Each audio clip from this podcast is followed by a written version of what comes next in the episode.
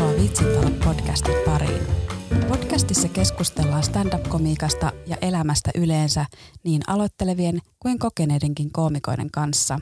Sen lisäksi, että koomikolta kysellään, niin koomikot pääsevät myös itse leikkimielisesti kysymään tarotkortelta siitä, mikä on mielen päällä. Tässä jaksossa on vieraana Joel Herman. Joel on stand-up-koomikko, muusikko ja tällä hetkellä täyspäiväinen opiskelija. Keskustelemme muun muassa siitä, kuinka tärkeää stand-upissa on avata yleisölle se, minkälaisen linssin läpi koomikko katsoo maailmaa, mikä on ajanut hänet kielten opiskelun pariin sekä siitä, miten autismin kirjolla oleminen määrittelee häntä. Joel halusi tietää tarotkorteelta, mikä on komiikan syvin olemus. Minä olen Katarina Salonen, olen Open Mic Clubia kiertelevä koomikon alku ja tämä on Vitsin tarot podcast.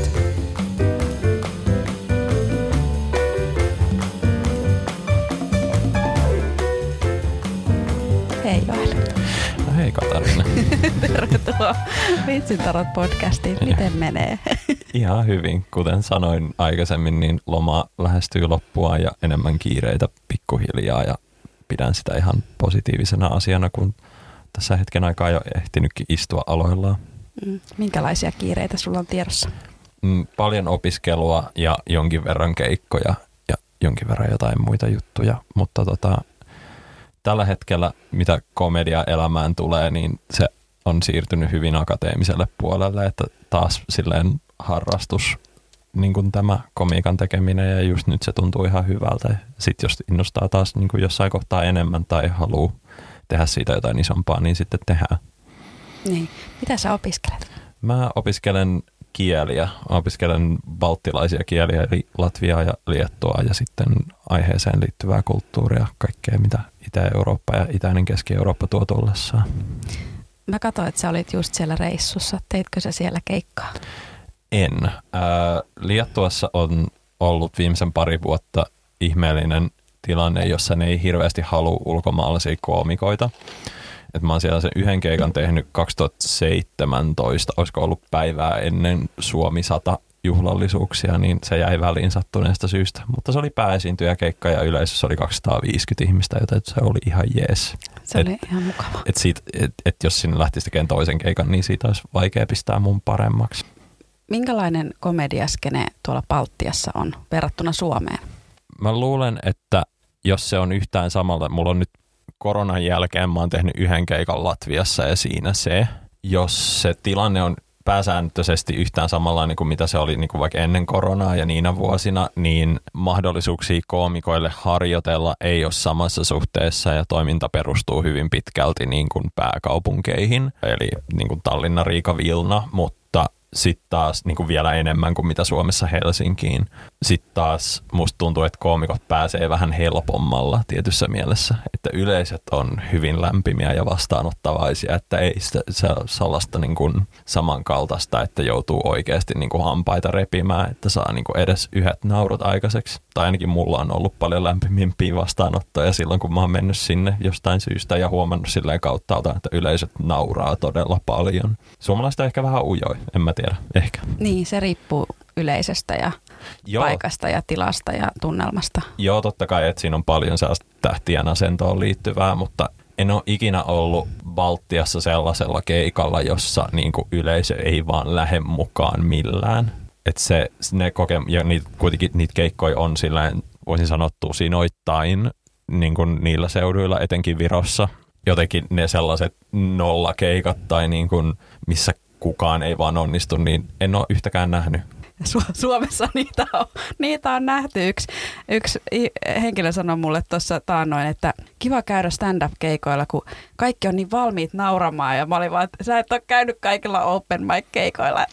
Ni- niitä löytyy, kun ne ei vaan, jo- jotain tapahtuu ja yleisö ei vaan lähde. Ja kyllä siinä on ilo esiintyä, kun kaikki kuolee lavalle peräkkäin. On, ja siis niin kun, se on ainainen keskustelu niin kun open mic-skenessä etenkin. Se on niin hyvin kaksipiippusta, koska tietyssä mielessä mun mielestä on hyvä, että yritetään komiikkaa uusiin paikkoihin ja hyvä, että on paljon mahdollisuuksia ja niin kun, että se ei ole vaan sitä, että okei, meillä on nämä niin kuin viisi varmaa paikkaa, missä me tehdään ja sitten ei tehdä missään muualla. Mutta sitten taas toisaalta niin kun ihan jokaiseen niin kuin karaokebaarin nurkkaan ei välttämättä tarvitse tehdä sitä komiikka-iltaa kuitenkaan. Ja musta tuntuu, että me ollaan siinäkin kyllä menty eteenpäin tai vähän silleen koronan pakottamana myöskin, että niin kuin aika moni niistä paikoista sit lähti jossain kohtaa vaan pois. Et musta tuntuu, että siinä on menty enemmän kohti suuntaa, missä ne paikat on vähän varmempia. Nyt kun sä puhut, sulla on aika paljon kokemusta keikoista. Kuinka monta keikkaa sulla on tehtynä?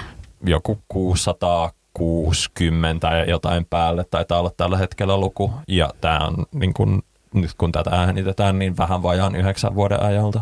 Milloin sä aloitit? 2013 lokakuussa oli ensimmäinen keikka. Mikä sai sut aloittamaan stand-up-komiikan? Se on aika monisyistä ja siihen liittyy paljon myös sellaista, että mä esimerkiksi oon aina ollut lavalla tavalla tai toisella, että mä oon, mulla on hyvin pitkä musiikkitausta, mä oon soittanut kauemmin kuin mitä mulla on muistoja ylipäätään ja sitä kautta mä oon jotenkin aina sit päätynyt olemaan ihmisten edessä tavalla tai toisella ja niin kun sit siinä oli vähän semmoinen hyvä sattuma siinä mielessä, että kun mä olin about 20, niin sitten mulla oli pari bändiä ja ne hajos ja sitten totesin, että eipä tuu mentyä sitten lavalle vähän aikaa ja samaan aikaan olin innostunut stand-upista ja sitten siinä kesti vielä vuosi ennen kuin sitten tuli ensimmäinen tilaisuus tehdä keikka. Kävitsä mitään kurssia vai menit se suoraan lavalle? Suoraan lavalle vaan. En mä, en mä siinä kohtaa edes tiennyt, että mitään kursseja oli olemassa. Nuoren miehen itsetunnolla ja innolla. juuri näin, juuri näin. Et, et jotenkin, eikä mulla ollut silleen mitään sisäpiirin tietoa mistään, mikä liittyy niin kuin suomalaiseen stand-upiin. Et se oli vaan sitä, että et googlettelen, että Open Mic Helsinki tai jotain. Ja sitten silloin Molly Malonesissa ää, oli niitä enkunkielisiä iltoja, joita sitten myöhemmin päädyin vetämäänkin vähäksi aikaa. Ja sitten sieltä sitten tuli tehtyä keikka. Oli Harri, Harri Soinilan vetämä ilta juuri silloin. Joo, musta tuntuu, että vieläkin on vähän sille, että jos haluaisi kokeilla stand-upia ja jos ei käy jollain kurssilla, niin voi olla vaikea tietää, että miten sinne lavalle pääsee. Mutta jos tätä nyt joku kuuntelee, joka ei vielä ole Facebookissa stand-uppaajat ryhmässä, niin sinne kannattaa liittyä. Sinne saa kaikki liittyä, siellä ilmoitellaan keikoista ja mahdollisuuksista esiintyä. Ehdottomasti. Ja se on jotenkin sääli, koska kuitenkin koitetaan markkinoida ja mainostaa ja niin kuin levittää sanaa, mutta silti tuntuu olevan kovin vaikeaa tavoittaa niitä ihmisiä, ketkä haluaa kokeilla. Ja oikeastaan se on ehkä monelle semmoinen, että, että se on semmoinen niin ajatuksen taso ja sitten kun on silleen, että no hei, kokeile, kokeile stand-upia, no, no en mä tiedä. No mene, mene kurssille, se on kanssa aika. Itsekin silleen aloitin, että olin, että tota mä olisin aina halunnut kokeilla, mutta mä en tiedä, onko mä yhtään hyvää, niin mä käyn eka tommosen kurssin. Kenen? Iida Grönlundin. Ah, no. Joo, kävin viikonloppukurssin 2017 syksyllä ja sitten keräsin vielä rohkeutta ja kävin keväällä 2018 jatkokurssin ja sitten Iida sanoi, että hei, nyt ei ole muuta mahdollisuutta. Hän on opettanut kaiken mitä voi ja nyt on aika mennä lavalle ja heinäkuussa 2018 sitten. No niin. Tuli juuri neljä vuotis, vuosipäivä mulla täyteen. Kyllä siinäkin alkaa olla jo kokemusta.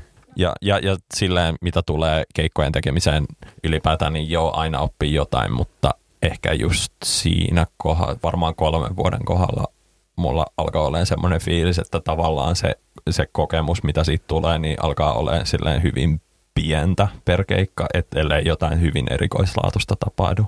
Ja sä teit alussa tosi paljon keikkaa. Joo, kyllä. Et siinä kohtaa mulla ei ihan hirveästi ollut muita asioita vireillä ja vähän jossain kohtaa suunnittelinkin sen niin, että sitten niin kun halusin, että tästä tulee sitten ammatti tai jotain vastaavaa ja vähäksi aikaa se onnistukin ihan hyvin. Sitten mä olin opiskelijana kirjoilla, mutta niin kuin silleen tienasin stand-upilla ja niin kuin tein niitä keikkoja sitten silleen vajaa parisataa niin kuin per vuosi sen parin vuoden ajan.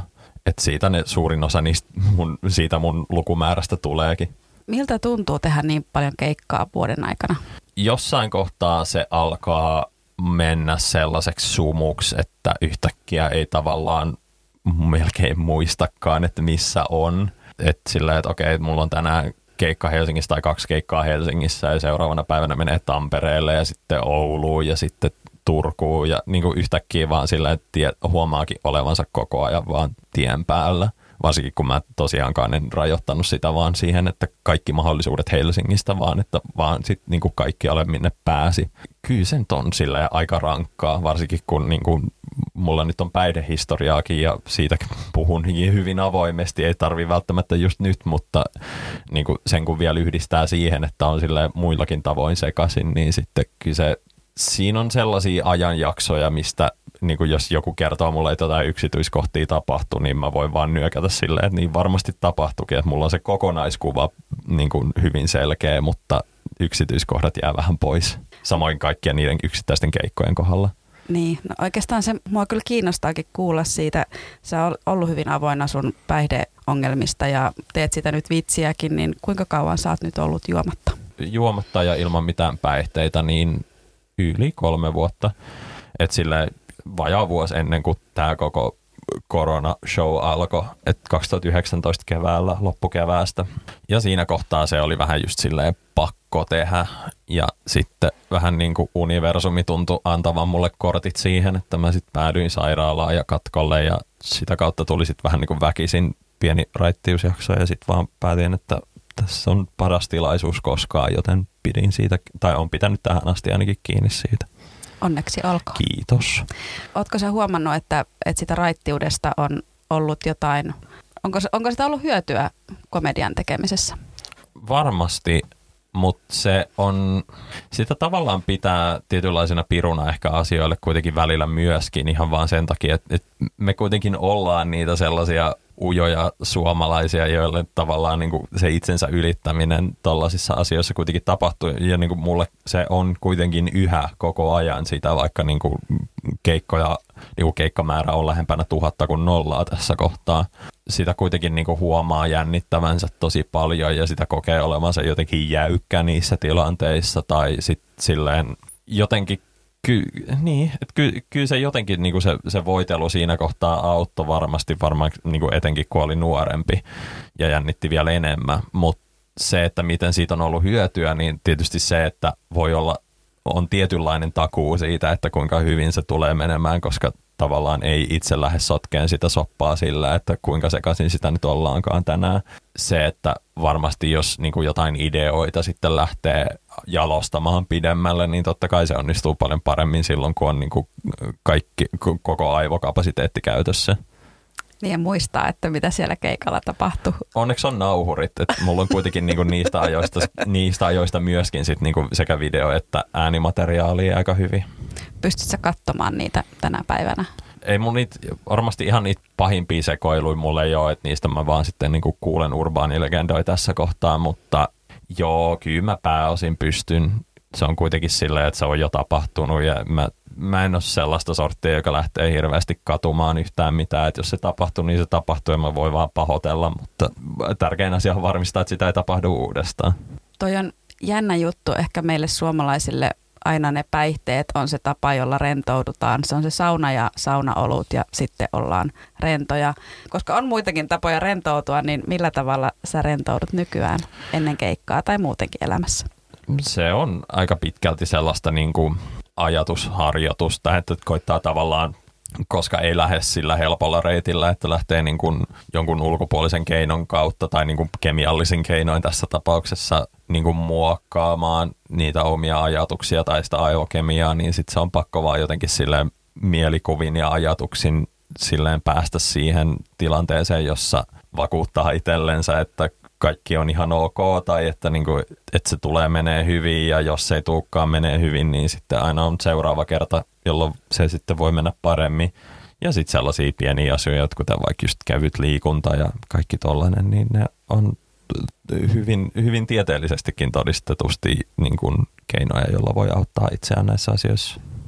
Joo, ja kyllä mua ainakin auttaa semmoinen pieni jännitys ennen ennen lavalle nousua, koska se auttaa sitten keskittymään se adrenaliini, että saa semmoisen niin kuin hyvän fokuksen siihen. Tietysti itse teen vielä aika lyhyttä spottia, se 70 minuuttia, niin kyllä sen jaksaa keskittyä. Mm, joo, joo, ja jos mua ei jännittäisi keikat, niin en mä tekisi tätä ollenkaan. Niin. Et se on osa sitä hauskuuttakin. Kyllä. Vaan se vaan pysyy niissä tietyissä rajoissa, joissa voi vielä operoida. Joo, mäkin just mietin, että ihanaa, kun ei jännitä enää ihan niin paljon kuin alussa. Alussa oli ihan semmoinen koko vartalo, nyt on vaan ihan pieni semmoinen, huu, nyt mennään. Se on ihan mukava. Miten sä löydät aiheet sun komediaan? Mulla on aikaisemmin ollut tapana, joskus vuosia vuosia sitten saatoin ihan helpostikin vaan niin kuin kirjoittaa ihan puhtaasti vaan silleen, että istuin alas jossain baarissa tai jossain muualla ja sitten silleen niin kuin raapustelin menemään pari tuntia ja katsoin, että jos sieltä syntyy jotain, mutta se jotenkin väistämättä mun kohdalla ainakin johti siihen, että siitä materiaalista tuli aika silleen massakamaa. Ja niin kuin, jos joku tekee niin, niin sitten tekee niin, mutta mulle, mulle se ei vaan sopinut.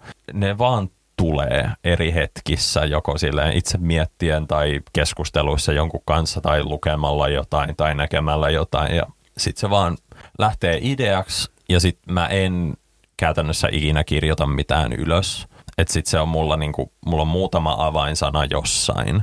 Mä vaan teen sen lavalla ekan kerran. Ihan vaan silleen, mulla on pakko saada se lavalla ulos sanotuksi myöhemmin vasta, niin kun kuuntelee jälkikäteen sen, niin silleen, että okei, tolta toi kuulosti nyt, niin kuin tolta se tuntui nyt, noin se toimi, noin se ei toiminut, ja sitten yrittää seuraavat pari kertaa myöhemmin, ja sitten se alkaa hioutua jossain 3-5 keikan kohdalla se juttu. Onko tämä sun kirjoitusprosessi ollut koko ajan sama?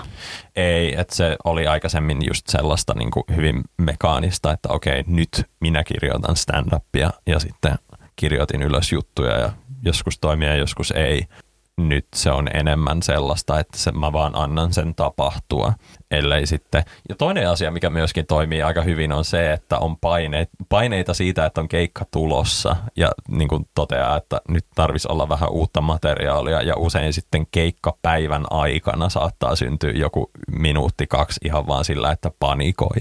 Et, et se, että jos mä istuisin tässä silleen, niin kuin, että no, että ei ole keikkoja seuraavaan neljään kuukauteen, niin todennäköisesti ei tulisi ihan hirveästi uutta materiaalia. Joo, ei, ei kyllä itselläkään. Että kyllä se tarvii sen, että, että tulee se idea, niin sitä haluaa päästä heti kokeilemaan, koska sitten tietää, että, että voiko tätä, kannattaako tätä jalostaa eteenpäin, miltä tämä tuntuu esittää, onko tämä nyt semmoinen vitsi vai oliko tämä nyt tämmöinen, että pääsin vähän kerran sanomaan ja sitten nyt voi, nyt voi olla jättää menemättä mm. eteenpäin tämän kanssa tuntuuko susta, että sä oot löytänyt sun oman tyylin stand-up-komediassa? Musta tuntuu, että mä oon löytänyt mun oman tyylin tähän hetkeen. Jos se muuttuu myöhemmin, niin sitten se muuttuu ja se on tavallaan osa sitä kauneutta tässä kaikessa, että se niin kun, ei mun, joo varmasti mun lava-olemus on jokseenkin sama kuin mitä se oli silloin 22-23-vuotiaana ja nyt mä oon 30. Se nyt varmasti ei muutu, koska mä oon vähän silleen oudohko ja niin kuin jokseenkin kiusallinen henkilö ja silleen en kauhean energinen tai mitään muutakaan sellaista, mutta niin kuin, et, et en mä siitä voi lähteä pois ja alkaa hyppimään lavalla ja kiljumaan innosta, koska se ei vaan ole minä. Mutta mitä juttuihin tulee, niin joo, ne sopii just tähän hetkeen aika hyvin. No itse asiassa takaisin tuohon, tuohon kirjoittamiseen vielä unohdin kysyä, että, että kuinka paljon sulla tulee uutta materiaalia – jos lasketaan keikoissa, niin kuinka monta keikkaa ja kuinka monta minuuttia? Kun mä just sitä, että kun teit alussa niin paljon, niin syntyykö sitä materiaalia sitä vauhtia vai menit se sitten aina sillä samalla setillä suunnilleen? Mä pari sataa ekaa keikkaa vähintäänkin pystyin tekemään silleen ja mä pidin siitä kiinni, että jokaisella keikalla olisi joku uusi juttu, oli se sitten kuin pitkä tai kuinka lyhyt hyvänsä. Mutta sitten kun se keikka tahti alkoi lähestyä sitä pari sataa per vuosi, niin sitten ei ihan samassa määrin pystynyt, mutta kuitenkin niin kuin pääosin silleen, että silloin kun se oli kuitenkin just silleen joka toinen päivä se tahti, niin kyllä joka viikko oli jotain uutta kuitenkin. Sitten nyt kun on enemmän mennyt siihen, että ei teekään tätä niin kuin sellaisena ensisijaisena juttuna elämässä vaan muita, niin mä pystyn paljon helpommin elämään sen faktan kanssa, että joillain keikoilla mä vaan kerron vanhoja juttuja ja se on vaan sitä, että mä pidän niin kuin niistä siitä lava presenssistä ja niin kuin, taidoista kiinni, että ne ei lähde ruostumaan. Niin kuin, se on kiva, jos on uutta materiaalia, mutta se ei kaada mun maailmaa enää. Pelkäätkö sä, että joku päivä se idea juna loppuu ja ei tule enää uusia juttuja? En, ja tai ehkä lähtee siihen enemmän siinä niin kuin sitä kautta, että jos mä joskus päätyisin sen kaltaiseen ajatukseen tai ajatuksiin, niin todennäköisesti se tarkoittaisi sitä, että mä alkaisin lopettaa tätä hommaa sitten ihan kokonaan. Et, et siinä kohtaa se mikrofoni varmaan ripustettaisiin naulaa. Toistaiseksi en ole kokenut sellaista niin kuin pitkässä juoksussa sellaista että painetta siitä, että, että niin kuin panikoisin jotenkin juttujen vähyydestä tai muuta, että se on vaan sitä, että joskus sitä tulee enemmän ja joskus vähemmän. Onko ollut sellaisia hetkiä, kun sä oot vakavasti miettinyt, että nyt mä lopetan tämän stand-upin?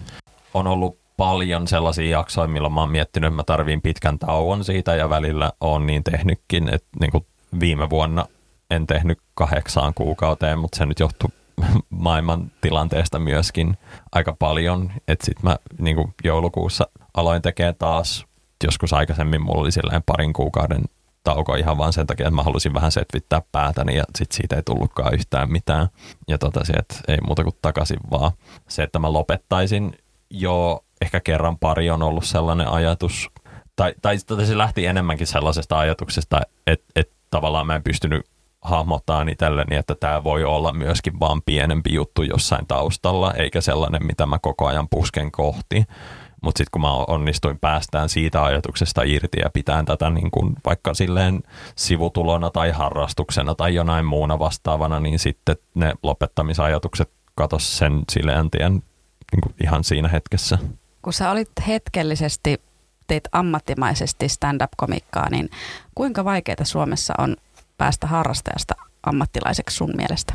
Se on niin yksilö- ja tilannekohtaista. Ja mä luulen, että se tilanne on muuttunut myöskin niistä ajoista, kun se tapahtui mulle silleen 2015 lopusta, ehkä 2017 alkuun oli suurin piirtein sitä, missä se niin kun, mä omasta mielestäni ylitin sen rajan, mutta nyt tekijöitäkin on varmasti niin kuin tuplasti mitä siitä, ellei peräti enemmän, mutta paikkoja ei ole tullut juurikaan yhtään se enempää tai niin kuin mahdollisuuksia tienata todennäköisesti voi olla pikkasen enemmän, mutta ei todellakaan siinä samassa suhteessa kuin mitä tekijöitä. Että varmasti se on vaikeampaa kuin silloin, mutta kyllä se silloinkin vaati aika järjettömän työmäärän silleen, että sitä niin kuin eli ja hengitti ja ei keskittynyt mihinkään muuhun, mihin ehkä siinä hetkessä olisi kannattanut keskittyä, just vaikka silleen niin kuin opiskelun ja muiden asioiden eteneminen. Että sitten vaan päätti keskittyä. Mutta toisaalta niin kuin se oli hauskaa sen hetken. Ja niin kuin tava, se myöskin poistaa mut hyvin paljon paineita, koska mä oon jo kerran ollut siinä tilanteessa. Että et jos se tapahtuu uudestaan, niin kiva, mutta mulla ei ole sitä samanlaista painetta siitä, koska mä oon jo kerran kokenut sen kaiken. Onko sulla stand-upissa vielä jotain, mitä sä haluaisit saavuttaa? Joo, mutta ei välttämättä silleen mitään uutta. Olisi kiva tehdä joissain niin kuin isoissa keikkapaikoissa juttuja, mutta sitten no vaan silleen niin kuin No, se on vaan vähän isompi teatteri kuin tämä, missä mä olen ollut. Tai silleen, että jos mä teen jonkun soolon taas uudestaan, niin kuin ehkä vähän tässä on vireillä ollut mahdollisesti, niin sit se on vaan niin kuin uusi soolo. Et sit se ei ole niin kuin silleen mitään aidolla tavalla alkuperäistä, mitä mun niin kuin tekemiseen tulee. Että ne on vaan sitten niin kuin niitä samoja asioita, mutta lisää ja isommin. Ensimmäiset kerrat on ehkä jo koettu. Ehkä joo, tietyssä mielessä. Sä puhut myös hirveän avoimesti siitä, että sä olet autismin kirjolla, niin miten sä koet, että se vaikuttaa sun stand-upiin? Mun on hyvin vaikea vastata tuohon kysymykseen mitenkään objektiivisesti, koska se koskee vähän niin kuin kaikkea mun elämässä sillä että mun on hyvin vaikea erottaa sitä mistään muusta, koska mulla ei ole mitään mihin verrata sitä. Mm. Joo, se, että just, että nämä on, näitä, nämä, on näitä, nämä on näitä kysymyksiä, joihin ei ole oikeaa vastausta, mutta jos ajattelee esimerkiksi niin kuin päkkärillä paljon keskustellaan tai mennään yhdessä jonnekin, niin miltä ne tuntuu sinusta? Tässä kohtaa ehkä on, ja mä luulen, että se on enemmänkin iän myötä kuin minkään muun, että oppii paljon enemmän silleen niin kuin No, tämä kuulostaa hyvin väärältä, koska mä kuitenkin nautin ihmisten seurasta myöskin, että, että oppii tavallaan valitseen taistelunsa. Että silleen, että mun ei tarvi jokaiseen juttuun lähteä mukaan tai niin kuin jos mua ei huvita lähteä hengailemaan ihmisten kanssa, niin sitten mä vaan en lähde. Just se, että jos mä haluan siellä backerilla mennä johonkin nurkkaan istua itsekseni, en sen takia, että mä valmistautuisin keikkaan, vaan sen takia, että mä haluan rauhaa ja hiljaisuutta, niin sitten mä vaan teen, niin ei se ole sen kummallisempaa.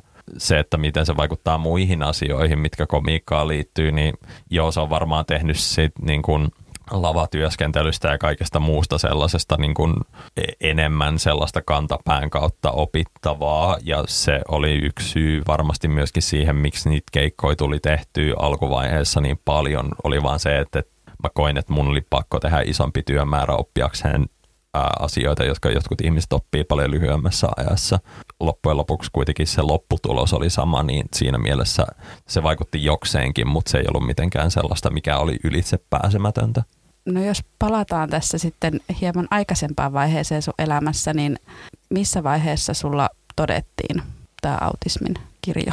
Sen kaikki vähän niin kuin ties aina, mutta se virallisesti todettiin, kun mä olin 13 ja menossa yläasteelle, niin sitten mun äiti totesi, että se voisi olla ihan hyödyllistä, että jos siitä olisi mustaa valkoisella jossain ja sitä voisi silleen hyödyntää vaikka, että jos tarvii koulussa apua jossain tai jotain.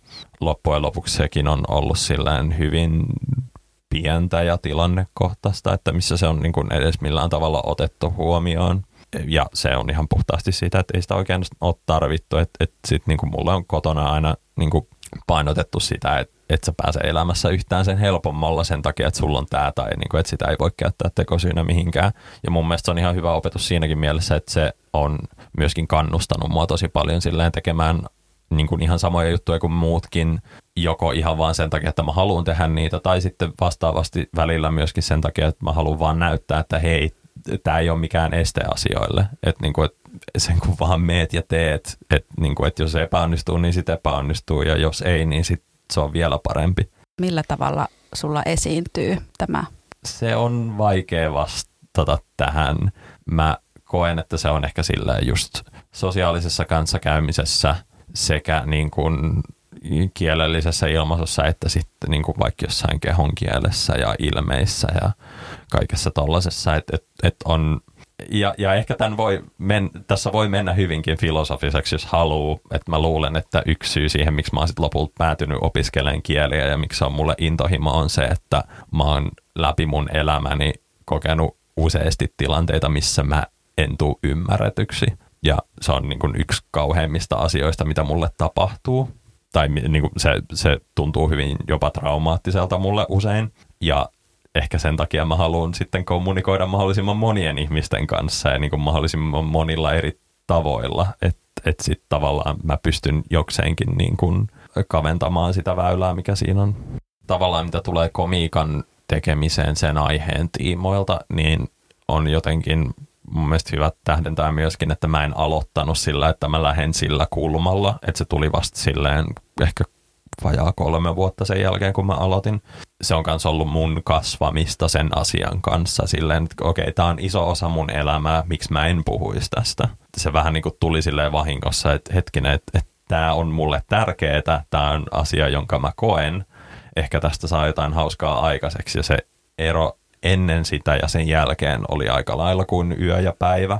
Että huomasi, että jotenkin menee paljon luontevammin ja paremmin, jos sen asian saa ulos ja sen kanssa pystyy olemaan avoin. Ja kuitenkin silleen, että joo, että se on, mä mainitsen sen joka keikalla ja mä puhun melkein joka keikalla siitä jotain, mutta se ei kuitenkaan ole suurin osa siitä, mitä mä teen, mutta se on se, mistä melkein kaikki mut tuntee. Joo, koska se, se tekee susta myös mielenkiintoisen siellä lavalla, koska kyllä mä ainakin haluan aina niin kuin kuulla jotain todellista tai sitten hirveän hyvin kirjoitettua komediaa. Ja sulla on kyllä molempia, niin sitten tulee se, että, aat, koska sillä tavalla sä myös avaat sitä sun maailmaa meille muille tai ehkä avaat sitä jopa niin paljon, että joku tajuu, että hei, että pitäisikö munkin, munkin mennä testeihin. Niin, kyllä, kyllä mä oon niitäkin kommentteja kuullut ja kiitos. Ja mitä tulee just siihen, niin sekin on se syy, miksi mä mainitsen siitä on, on se, että mulle on myös silleen painotettu, että se millä sä aloitat oman settis tai niin kun, että miten sä lähdet siihen, niin sen olisi hyvä kertoa siitä, että minkälaisen linssin läpi niin kun sä katsot maailmaa tai että minkälaisen linssin läpi tätä settiä olisi hyvä katsoa. En muista edes kuka tämän kertoo, mutta olen silti pitänyt mielessä. Nyt kun yhdistää ton tiedon siitä, että sä oot autismin kirjalla ja sitten, että sulla on päihdeongelmia, niin luuletko, että nämä kaksi ovat yhdessä toisiinsa? Mä luulen, että siinä on pakko olla jotain yhdistävää ja sitten myöskin mä vähän aikaa sitten. Mulla on vastaava diagnoosi kyllä tästäkin, mutta ei ihan siinä samassa suhteessa, että niin kuin ihan muutama kuukausi sitten vähän silleen päädyin päätelmään niin kuin itseni ja ammattilaisen kanssa, että mulla todennäköisesti on ADHD ja en ole sen asian eteen oikeastaan ikinä tehnyt mitään ja mä luulen, että sillä on hyvin paljon tekemistä just varsinkin sen päihdeongelman kanssa ja muun sellaisen, että, että se on ollut sellaista niin kuin aivojen päältä pois sulkemista jatkuvasti se taas sitten se ADHD vuorostaan liittyy siihen autismiin hyvin vahvasti, joten se menee sellaisen hyvin monen mutkan kautta ja ne lopulta sitten kaikki linkittyy toisiinsa, joten joo, samassa suhteessa mitä mä oon puhunut siitä, että mä en pysty niin kuin erottamaan autismia kun komiikan tekemistä, niin en mä pysty erottamaan sitä mistään muustakaan. Että ne kaikki asiat linkittyy toisiinsa jollain tavalla jossain kohtaa väkisinkin. Mm. Ja sen takia mun mielestä on myöskin hyvin luontevaa puhua siitä, koska silloin mä en puhuisi itsestäni, jos mä en mainitsisi sellaista asiaa, joka niin kuin on tekemisissä niin monen tekijän kanssa. Joo, mä y- sinänsä ymmärrän hirveän hyvin mun vanhemmat on näkövammaisia ja sitten multa kysytään, että no minkälaista oli kasvaa näkövammaisten vanhempien kanssa. Ja pakko vastata, että no en tiedä minkälaista on kasvaa näkevien vanhempien kanssa. Että voin kyllä, voin kyllä niin kuin löytää eroja. Varmasti eroja on, mutta ei mulla ole kokemusta mistään muusta. Niinpä, koska sitä niin kuin toisenlaista kokemusta ei voi saada. Ja loppujen lopuksi kukapa tässä nyt elämässä normaali olisi ja mikä se normaali määritelmä on, niin eipä se ole kauheasti kiinnostanutkaan koskaan. Että tavallaan, että jos se yksilöllinen kokemus on tämä, niin sitten se on. Ja tavallaan ei sitä kukaan voi ottaa pois hyvässä eikä pahassa. Kuitenkin voisin sanoa, että näitä, näitä asioita pohtii niin kuin etenkin just sellaisessa hetkessä, kun niin kuin jotain isoa tapahtuu. Että mä täytin 30 tänä vuonna, niin totta kai sitä pohtii niin kuin omaa elämänsä sille laajemmassa kontekstissa sen takia ja toteaa, että on se ollut aika mielenkiintoista tähän asti ja jos se autismi on siihen auttanut, niin hitto ei muuta kuin lisää autismia vaan. Hyvä asenne. Joo, ja sitten onhan se niin, että, että niin kuin aivotutkimuksenkin puolelta kuuntelin yhden keskustelun, niin siinä aivotutkijat oli silleen, että meidän kaikkien aivot on yksilölliset, niin me kaikki näemme maailman eri tavalla. Kukaan ei näe maailmaa täysin samalla tavalla kuin toinen henkilö. Se, se, on, se on myös se stand-upin rikkaus, että kun me tuomme sen oman näkökulmamme sinne lavalle, niin loppujen lopuksi kellään muulla ei voi olla täysin sitä samaa kuin sinulla. Mutta toi on hyvin mielenkiintoista just, jos sitä sitten kuitenkin, että et, et stand-upin yksi niistä niinku tehokkaimmista keinoista saada yleisö nauramaan on se, että tuo kokemuksen, joka on yhdistävä, niin sitten jos kaikki näkee maailman eri tavalla, niin miten sitten päätyy loppupäätelmään jossain jutussa, pidemmässä jutussa tai one-linerissa tai missä vaan, joka sitten kuitenkin on semmoinen, että suurin osa tai kaikki ihmiset pystyy näkemään sen sillä samalla tavalla. Se on se taito toisaalta me ollaan kaikki ihan hirveän samanlaisia. Me ollaan kaikki saman lajin edustajia. Meidän aivot on rakentunut samalla tavalla ja sitten toisaalta ei. Se on se stand-upin. Ja se on just, että teet jostain henkilökohtaista, mutta se on myös samalla jotain, mitä muut ymmärtää. Joo. Ja mikä, mikä muita kiinnostaa, se on myös tois välillä itse huomannut joissakin jutuissa, kun ei niitä vaan kiinnosta kuulla tästä asiasta yhtään. Kyllä. Ja mitä mä oon yrittänyt tehdä, on, on myöskin jonkin verran kuitenkin on silleen pistokeikkoja tehnyt ulkomailla eri Euroopan maissa toistaiseksi, koittanut tehdä sen sillä tavalla, että siinä on jotain uniikkia siihen paikkaan, missä mä oon, mutta sitten tavallaan, että mä voin ottaa sen mun setti, niin sellainen niin kuin hyvä lyhyt setti, jota sitten näissä paikoissa sitten yleensä päätyy esittämään, niin että se on semmoinen, että mä voin ottaa sen ja viedä sen ihan mihin tahansa paikkaan ja että ihmiset reagoi siihen positiivisesti myös siellä. Mm. Mutta se, että se myöskin tavallaan tuo avoimesti esille sitä, että kuka mä oon. Joo, kyllähän me aina halutaan kuulla itsestämme muiden, sitä pidetään kauhean suomalaisena, että suomalaiset on aina silleen, että hei Suomi mainittu torille. Kävin katsoa Russell Howardia, niin se ekat viisi minuuttia teki siitä, että hän on ollut Helsingissä kaksi päivää tyyppisesti ja sitten se kertoi, mitä hän oli nähnyt Helsingissä, niin kyllähän me nyt sitä rakastettiin ja naurettiin ihan hirveästi. Ihan varmasti, niin. Et totta kai siinä pitää olla jotain sitä, koska sitten se on se niin kuin, helppo yhdistävä tekijä siihen alkuun. Mutta hei, mennään sitten noihin tarotkortteihin.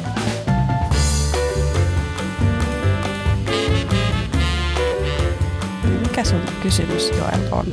Mun kysymykseni oli, että mikä on komiikan syvin tai syvempi olemus?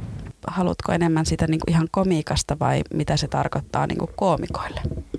Ehkä laajemmin komediasta. Et kuitenkin jos komedian ja etenkin stand-up-komedian, jos sen idean purkaa niin kuin ihan atomitasolle, niin onhan se aivan absurdia suorastaan, että me niin kuin lähdetään hakemaan ihmisestä tahatonta kehollista reaktiota, joka tulee siitä, kun ne kuulee jotain yllättävää tai hauskaa.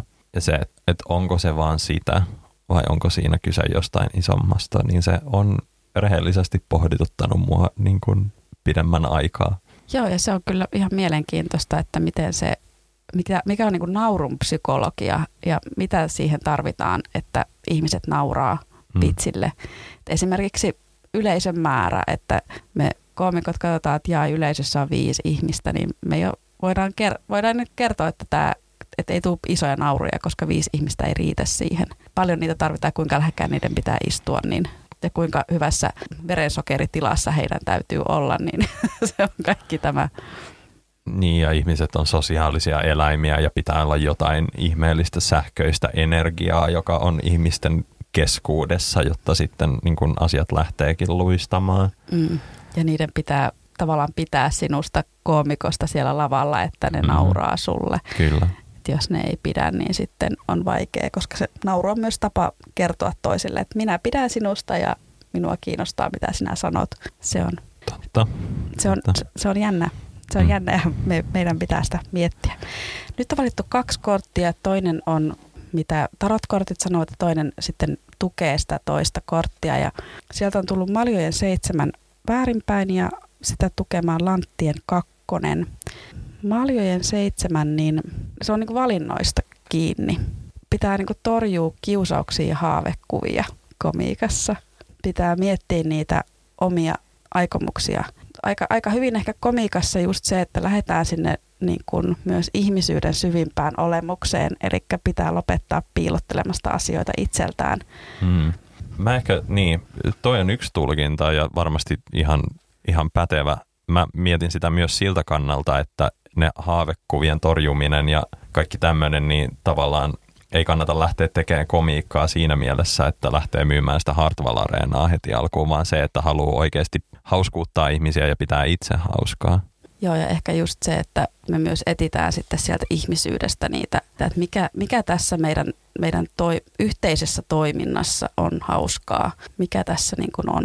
Että kun mua nyt hävettää, niin mikä tässä, mikä, mikä, mikä on semmoinen yhtenä asia, mikä kaikkia hävettää ja mikä siinä on se hauska. Mik, miksi se on hauskaa, että meitä hävettää tämä asia, koska mm. monet asiat on, on naurettavia, että miksi se niin kuin hävettää. Mm. Ja sitä, ja sitä tukemaan on tullut Lanttien kakkonen, joka on tasapainoa. Pitää suoriutua monista asioista yhtä aikaa ja pitää ehkä tasapainotella tässä nyt ollaan nyt puhuttu esimerkiksi Robert Pattersonin kanssa siitä, että mistä kom- komediassa voi puhua ja millä tavalla, niin se on ehkä sitä tasapainoilua siitä, että mikä on sopivaa lavalla ja mikä ei. Mm.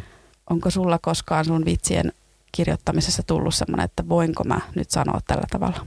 On tullut ja olen kertonut juttuja, joita sitten en ole myöhemmin kertonut sattuneesta syystä juuri, että niin kuin mulle on sanottu vakuuttavalla tavalla, että ehkä, ehkä niin kuin tämän voi jättää pois tai tämän aihepiirin voi käsitellä jollain muulla tavalla tai sitä voi lähestyä jotenkin paremmin. Ja myöskin varmasti, niin kun, jos, jos haluaa mun mielipiteen tähän hyvin kuumaan perunaan, niin mun mielestä kaikesta voi puhua, mutta se, että miten siitä puhuu, on se ratkaiseva tekijä. Jos itse lähtee miettimään, että mitä tämä tasapainottelu sitten myöskin tarkoittaa, niin se myöskin on osa sitä komiikan stand-up-komiikan viehättävyyttä, että sulla voi olla aivan timanttinen niin kuin setti kasassa ja niin kuin ne jutut on aivan pommin varmoja. Mutta sitten jos se tähtien asento on väärin tai yleisössä on joku häirikköpete tai joku ihan kuka tahansa muu tai jokin asia ei vaan mene nappiin, niin sitten voi olla, että siitä huolimatta se keikka ei onnistukaan ja se epävarmuus ja se jatkuva asioiden tasapainottelu ja kaikki muu, niin se on se tekee tästä hyvin kiehtovaa. Mäkin tykkään siitä, että ei ole asiaa kuin varma vitsi stand-upissa. Niin ei ole, eikä, eikä ole tilannetta, jossa sä oot tullut keikkapaikalle ja toteat, että tämä menee huonosti tai tämä menee hyvin ja ei voi ennen sitä lavalle menemistä sataprosenttisesti tietää, että se tulee menemään just näin. Niin, se on aina hieman yllätys. Aina välillä tietysti varautuu, mutta sitten voi välillä molempiin suuntiin sitten voi joko yllättää positiivisesti tai negatiivisesti. Onko jotain aiheita, mistä sä et halua kirjoittaa stand-up-komediaa? Ne on joko liian helppoja tai liian vaikeita? Mä luulen, että on aiheita, jotka on vähän loppuun kaluttuja jo tässä kohtaa. Aina, aina puhutaan näistä silleen niin kuin ruoka tai miesten ja naisten väliset jutut, niin kuin ero, miesten ja naisten väliset erot tai kaikki tällaisia kliseitä, jotka on silleen, että älä kerro näistä tai voiko siihen enää tuoda mitään uutta. Ja jos joku voi, niin mikä siinä, mutta mä en itse koe, että mun, mun arvokoomikkona on, tai mitenköhän mä muotoilisin tämän, se, että mä en, mä en koe, että mulla henkilökohtaisesti olisi hirveästi annettavaa siihen, tai että mun on parempi keskittyä joihinkin juttuihin, jotka on mulle, mulle soveliaampia.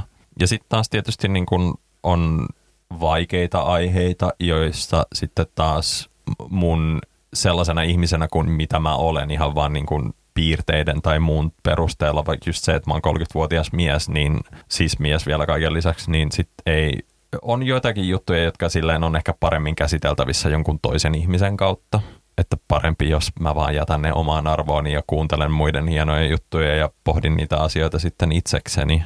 Mutta en mä sillä tavalla sensuroi itseäni, en mä koe. Mä vaan niin kun tosiaan valitsen ne aiheet, mitkä silleen koen, että mä pystyn tuomaan niihin jotain, mikä ei silleen, joka, joka joko vaikuttaa uniikilta tai sitten vaan niin kuin, että se ei tunnu siltä, että mä löysin alaspäin tai mitään sellaista.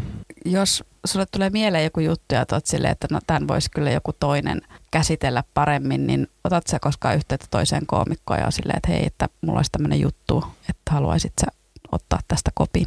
mä oon pari kertaa tehnyt niin, mutta se ei ole mitenkään säännönmukaista, että mä pidän sitä mahdollisuutena ja niin kun, jos se todella hyvin. Siinä on ehkä enemmänkin se, että siinä voisi olla sitten vaikka niin kuin viisi koomikkoa tai kymmenen koomikkoa, jotka mulle tulee mieleen, että kuka tämän voisi kertoa, niin sitten, että kenet mä nyt sitten valitsen. Mutta jos mulle tulee joku juttu mieleen, josta mä tiedän ihan tasan tarkkaan, että tässä on yksi koomikko, jolle tämä sopii, niin sitten mä saatan vähän helpommin ottaa yhteyttä. Mutta hei, kiitos, että tulit. Missä ihmiset voi nähdä sinut seuraavan kerran stand-up-lavalla? Au, tämä on se kaikista pahin kysymys, koska mä en ihan rehellisesti muista, mutta tota, varmasti jos seuraa mua joko Instassa Joel Herman Artist tai Facebookissa Joel Herman Artist, niin saattaa olla, että päivittelen sinne tai sitten en, riippuen vähän siitä, että mikä on meininki, mutta tota, haluaisin vähän paremmin pitää taas ihmisiä ajan tasalla siitä, mitä tapahtuu, koska niin kun kirjoittelen uudempaa materiaalia taas pikkuhiljaa ja on ihan kiva tuoda sitä ihmisten tietoisuuteen myöskin monin erilaisin keinoin. Hei, kiitos. Yes, kiitoksia.